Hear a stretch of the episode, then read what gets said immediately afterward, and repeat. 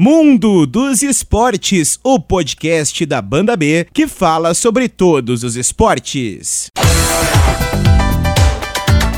Olá, um abraço para você ligado em mais uma edição do podcast do Mundo dos Esportes, o espaço para todas as modalidades.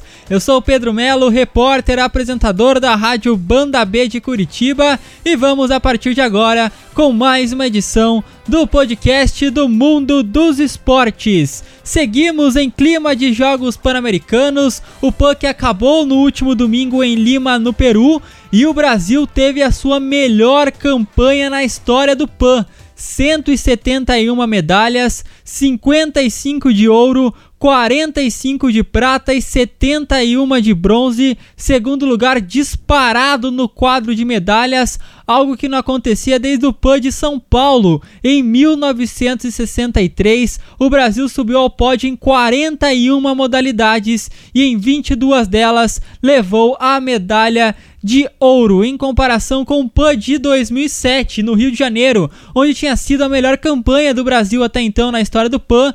E no Rio 2007 o Brasil levou 154 medalhas no total, sendo 52 de ouro. O Brasil subiu ao pódio em 40 modalidades e também ganhou a medalha de ouro em 22 modalidades diferentes. E para falar um pouco mais sobre como foi a participação do Brasil nos Jogos Pan-Americanos, já projetando Tóquio 2020, os Jogos Olímpicos, isso mesmo, já acontecem no ano que vem. O nosso convidado no podcast do Mundo dos Esportes é Marcelo Romano. Como disse o Otávio Muniz na narração da Record TV, o comentarista que sabe sobre todos os esportes, o Marcelo Romano, que é especialista em esportes olímpicos, foi comentarista da Record TV durante os Jogos Pan-Americanos e também tem um blog no Yahoo. Marcelo, muito obrigado por participar mais uma vez do podcast do Mundo dos Esportes. Queria que você fizesse uma análise dessa campanha que podemos dizer que foi histórica do Brasil nos Jogos Pan-Americanos em Lima, no Peru. Obrigado, Pedro. Saudações aos seus ouvintes. Então, Pedro, alguns fatores colaboraram para o Brasil ter essa campanha extraordinária.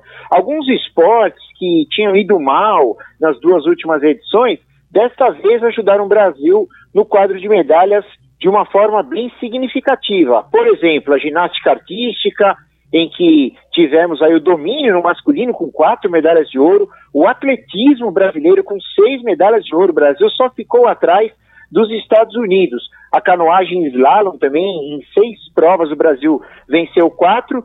E um outro fator que também tem que ser considerado é que é, o Canadá, que na última edição ficou na segunda posição, dessa vez, em algumas modalidades que distribuem bastante medalhas, como o atletismo e a natação, acabou enviando uma equipe B. Então isso facilitou um pouco a tarefa do Brasil.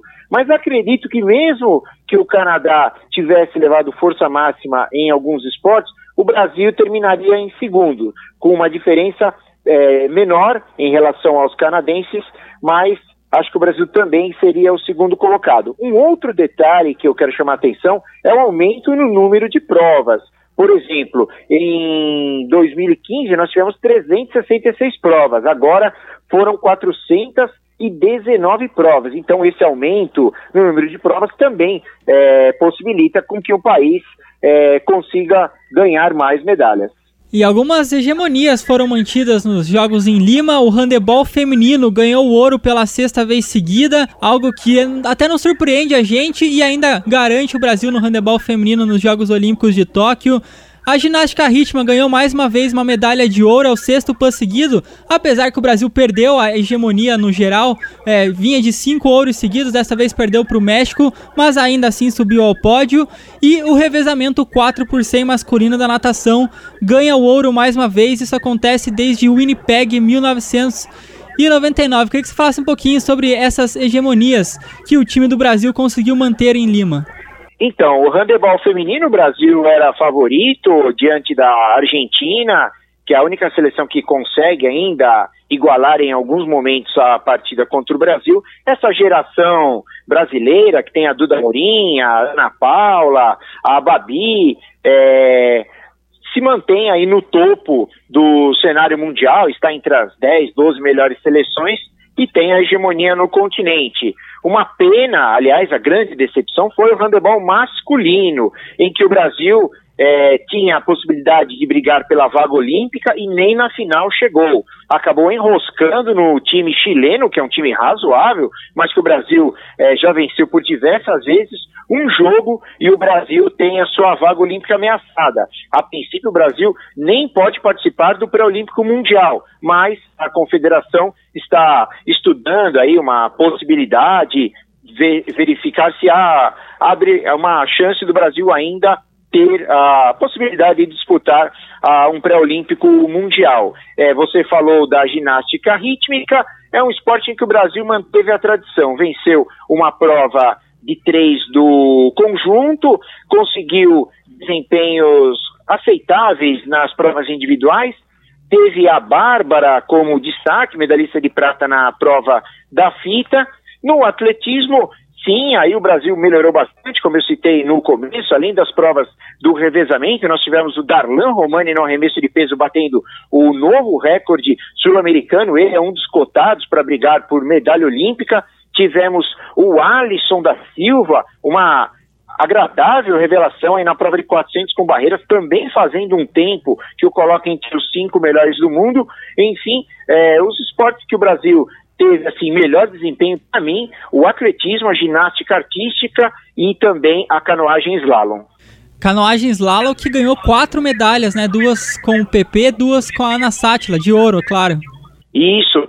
Foram seis provas disputadas e o Brasil venceu quatro. Dessas seis provas, duas não são olímpicas, são as provas do, cai, do caiaque extremo. Devem entrar no programa a partir de 2024. Mas foi um desempenho realmente extraordinário. Em seis você conseguir quatro vitórias e os dois nomes fortes aí do Brasil. Então, a Ana Sátila tem totais condições de brigar por medalha olímpica na prova da canoa individual e o PP, se não vai brigar por medalha olímpica, pode ficar entre os dez finalistas, é, o que ele já conseguiu na Rio, com, na Rio 2016. Você citou essa questão do handebol masculino, a decepção que foi e a dificuldade que agora vai ser para conseguir uma vaga para os Jogos Olímpicos. O que aconteceu com o time brasileiro para não conseguir o título e ainda mais não conseguir nenhuma vaga na grande final, perdeu para o Chile na semifinal? Ah, olha, nem os atletas, nem a confederação consegue explicar se foi um erro de planejamento, se foi aquele problema de relacionamento entre os atletas, nos esportes coletivos, um jogo, como aconteceu, pode definir a situação aí para um ciclo olímpico inteiro. O Brasil vinha do nono lugar no Campeonato Mundial, estava reforçado pelo pivô Rogério, que não atuou no Mundial e foi um dos destaques na Liga dos Campeões. O time dele acabou sendo campeão desta competição. Tudo levava a crer que o Brasil iria passear nos Jogos Pan-Americanos, passar com facilidade pelos adversários. O Chile tem uma boa equipe, não é, é uma equipe é, ruim, mas o Brasil, como eu citei, já havia vencido diversas vezes. A expectativa era para o jogo contra a Argentina. Eu acompanhei essa partida aí, Brasil e Chile. O tempo todo o Brasil ficou atrás do marcador. Apenas no, na metade do segundo tempo conseguiu colocar um gol de vantagem, mas é realmente algo inexplicável. Aquelas zebras do esporte, talvez se tivessem 10 jogos, o Brasil venceria 9, mas aquele dia tudo deu errado e com isso, a princípio, o Brasil está fora da Olimpíada. Uh, a confederação pediu, junto à Federação Internacional, um estudo porque nem eles entenderam como é a fórmula de classificação para os Jogos Olímpicos de Tóquio. Seria algo do gênero do, do Egito ganhar repescagem ou competição africana, mais alguns times europeus, né? Então é, é uma situação bem complicada, né, para o handebol masculino. Infelizmente, depois, como você disse, da, da boa campanha do nono lugar ali no, no Mundial, infelizmente o handebol masculino praticamente fora da Olimpíada. E era algo que a gente não esperava, né? Pode ser considerada a grande decepção do Brasil no, no PAN? É, em termos de resultados, o handebol masculino e o tiro esportivo também. O tiro brasileiro, que vem de uma medalha de prata na Olimpíada com o Felipe Ru, tinha totais condições de classificar pelo menos algum atleta. Foram 12 provas, cada uma dessas provas distribuía duas vagas olímpicas e o Brasil não conseguiu nenhuma das 24. Apenas duas medalhas de bronze que acabaram não significando vagas olímpicas, com o Júlio Almeida na pistola de 10 metros e com o Robert Schmitz na prova da fossa olímpica, mas é um desempenho muito ruim. E o Brasil agora, para classificar para a Olimpíada, vai depender de uma etapa da Copa do Mundo que vai acontecer no Rio de Janeiro, só que é muito mais difícil do que no PAN, porque terão atletas do mundo todo que ainda não se classificaram, disputando pouquíssimas vagas restantes em cada uma das armas. O tiro esportivo, junto com o handebol masculino, acabou sendo a decepção desta edição dos Jogos Pan-Americanos de Lima. E o voleibol? O que, que, você pode nos falar do voleibol na quadra bronze no masculino e um quarto lugar no feminino? Esse é até mais inesperado, porque algumas jogadoras do time titular é, foram convocadas pelo Zé Roberto Guimarães.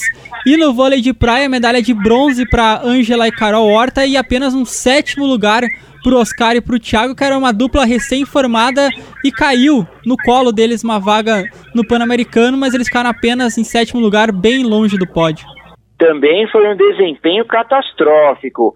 É que no vôlei e no vôlei de praia nós sabemos que as principais duplas, os principais jogadores estão disputando outras competições e na Olimpíada do Brasil novamente será candidatíssimo a medalhas.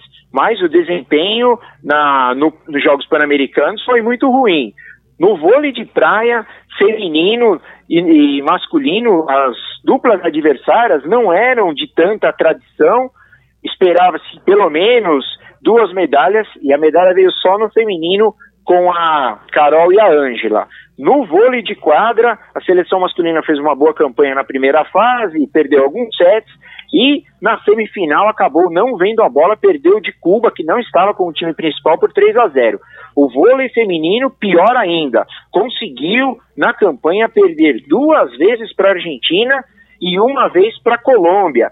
Seleções do continente aqui que o Brasil costuma vencer com a maior facilidade. Então, e o pior é que a seleção feminina tinha algumas jogadoras, como você citou, que participaram da Liga das Nações, participaram do pré-olímpico, então fica aí um sinal de alerta para a seleção feminina de vôlei para conseguir fazer, ter um bom desempenho na Olimpíada e confirmar o seu favoritismo aqui no nosso continente. O Brasil, com time B, C, tem obrigação, se não ganhar medalha, pelo menos chegar entre os três primeiros colocados.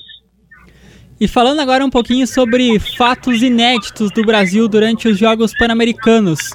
Primeiro ouro no badminton com o Igor Coelho, a gente até comentava é, num podcast anterior aqui no mundo dos esportes em relação a isso, que o Igor Coelho era um dos favoritos, mas não vivia um grande momento.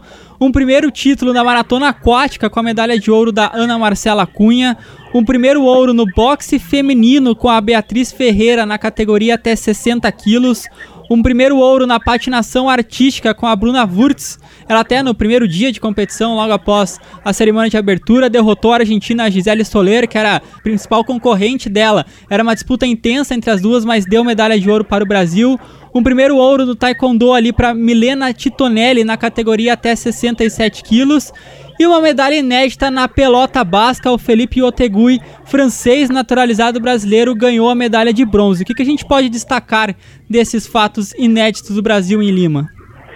Então, no badminton, falávamos que o Igor era o favorito, apesar de não ter tido um bom ano, estar ainda se recuperando de lesões, mas ele teve uma campanha até tranquila. Apenas na semifinal contra um dos canadenses, ele perdeu um set, chegou ao título, era a oportunidade que o Brasil precisava para finalmente sair do zero em termos de medalhas de ouro nos Jogos Pan-Americanos. Você citou o boxe, a Bia Ferreira foi o único foi a única medalhista de ouro, ela é a favorita, é uma das cotadas para conseguir medalha na Olimpíada, mas eu quero destacar a participação aí de dois jovens brasileiros, o Ebert Conceição e o, Ken, eh, o Keno Machado, que só pararam diante de cubanos campeões olímpicos. Então, são dois nomes muito fortes do Brasil para este ciclo olímpico. Você falou também do Taekwondo, que se aproveitou da boa fase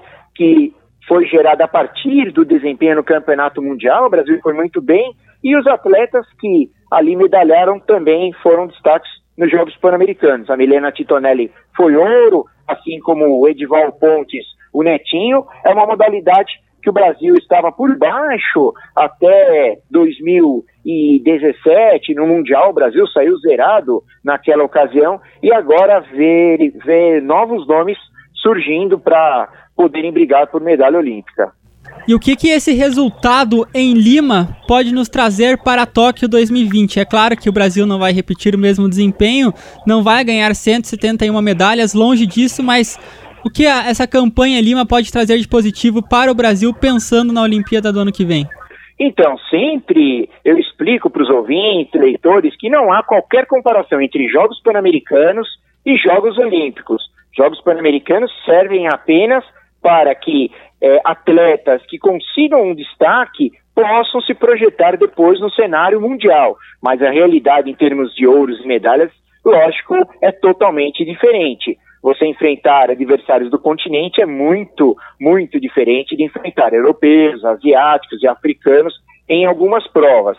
Agora, o Brasil deve chegar nos Jogos Olímpicos com possibilidade de até 40 medalhas. Dessas 40, se o Brasil conseguir 20, já será um resultado excelente. Vai igualar, vai superar os 19, ou, é, as 19 medalhas da última Olimpíada. Então eu acredito que esse resultado, principalmente com esses nomes surgindo no taekwondo, no boxe, até na ginástica artística, o Brasil possa igualar a sua campanha do, da Rio 2016. Tem um esporte em que o Brasil será muito forte em 2020 que não esteve nos Jogos Pan-Americanos, que é o skate. No, nessa modalidade, o Brasil pode brigar por até quatro ou cinco medalhas. E você falou dessas 20 medalhas, que é uma projeção pensando alto que superaria a campanha, como você disse, do Rio 2016, que o Brasil teve 19 medalhas. O que, que leva a crer que a gente pode conseguir esse número, que o time brasileiro pode conseguir esse número, depois de um ciclo que acabou pensando na Olimpíada 2016 e o investimento caiu bruscamente no esporte brasileiro?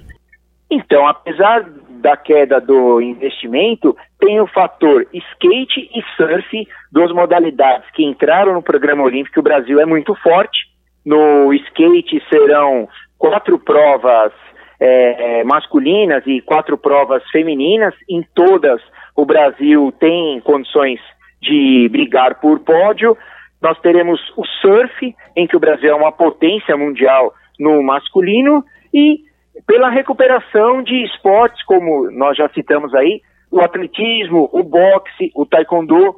No atletismo, o Brasil tem, terá chances de brigar por três, ou quatro medalhas, pode ser de ouro, de prata, de bronze. Em 2016 isso não ocorria. A mesma coisa no taekwondo, que o Brasil conquistou no último dia uma medalha com o Maicon Siqueira e agora vai ter, se classificar, pelo menos três ou quatro atletas com chances. O boxe, a mesma coisa. A ginástica artística, apesar de ser uma modalidade bem complicada de ganhar medalha, o Brasil tem seus atletas aí no auge. Francisco Barreto, o Caio Souza, o Zanetti vai poder competir em mais uma Olimpíada. Se tivermos a recuperação da Rebeca Andrade, que não participou do PAN devido a uma condição no joelho, também é um nome muito forte. Por isso que eu acredito que para Tóquio o Brasil possa superar as 19 medalhas. E tem o Hugo Calderano também, né? Saiu invicto dos Jogos Pan-Americanos, ganhou todas as partidas que ele disputou, apesar do Brasil, é, por equipes, ter levado a medalha de bronze, mas o Calderano também é uma esperança do Brasil, o melhor ranqueado, fora um, um mesatenista asiático. Então isso nos dá esperança também para Tóquio. O Hugo Calderano é uma situação mais complicada. Acredito que ele possa fazer uma boa campanha, mas a medalha é bem difícil, porque serão dois chineses, é o limite por país, mas além disso, terão dois japoneses, terá dois alemães, mais alguns atletas ótimos da Europa, casos da França, da, da própria Rússia. Então, é, ele tem que estar tá no torneio muito inspirado e evitar o cruzamento com os chineses antes das semifinais. Se pegar um chinês nas quartas de finais, é, devido ao ranqueamento, sorteio, aí praticamente fica difícil conseguir uma medalha, porque ele já venceu uma ou outra vez um chinês, mas na maioria das vezes acaba perdendo porque a China tem outro nível de tênis de mesa. Legal, então, Marcelo, queria agradecer aqui a sua participação no mundo dos esportes, parabenizar você por todo o trabalho realizado durante esses Jogos Pan-Americanos, nas suas redes sociais, no seu blog no Yahoo e principalmente nos seus comentários na Record TV. Obrigado, Marcelo. Queria que você divulgasse mais uma vez como que faz para o público acompanhar o seu trabalho. Opa, Pedro, muito obrigado pela oportunidade. O meu Twitter é romanoolímpico e o blog no Yahoo chama-se Mundo Olímpico. Uma vez por semana eu coloco um texto sobre alguma modalidade. Tem outros colunistas excelentes também, como o Marcelo Laguna e o Alessandro Luchetti. E o pessoal que se empolgou aí, começou a acompanhar esportes olímpicos depois dos Jogos Pan-Americanos, eu peço que nos siga tanto no Twitter quanto no Yahoo para saber as novidades do Brasil até a campanha de Tóquio.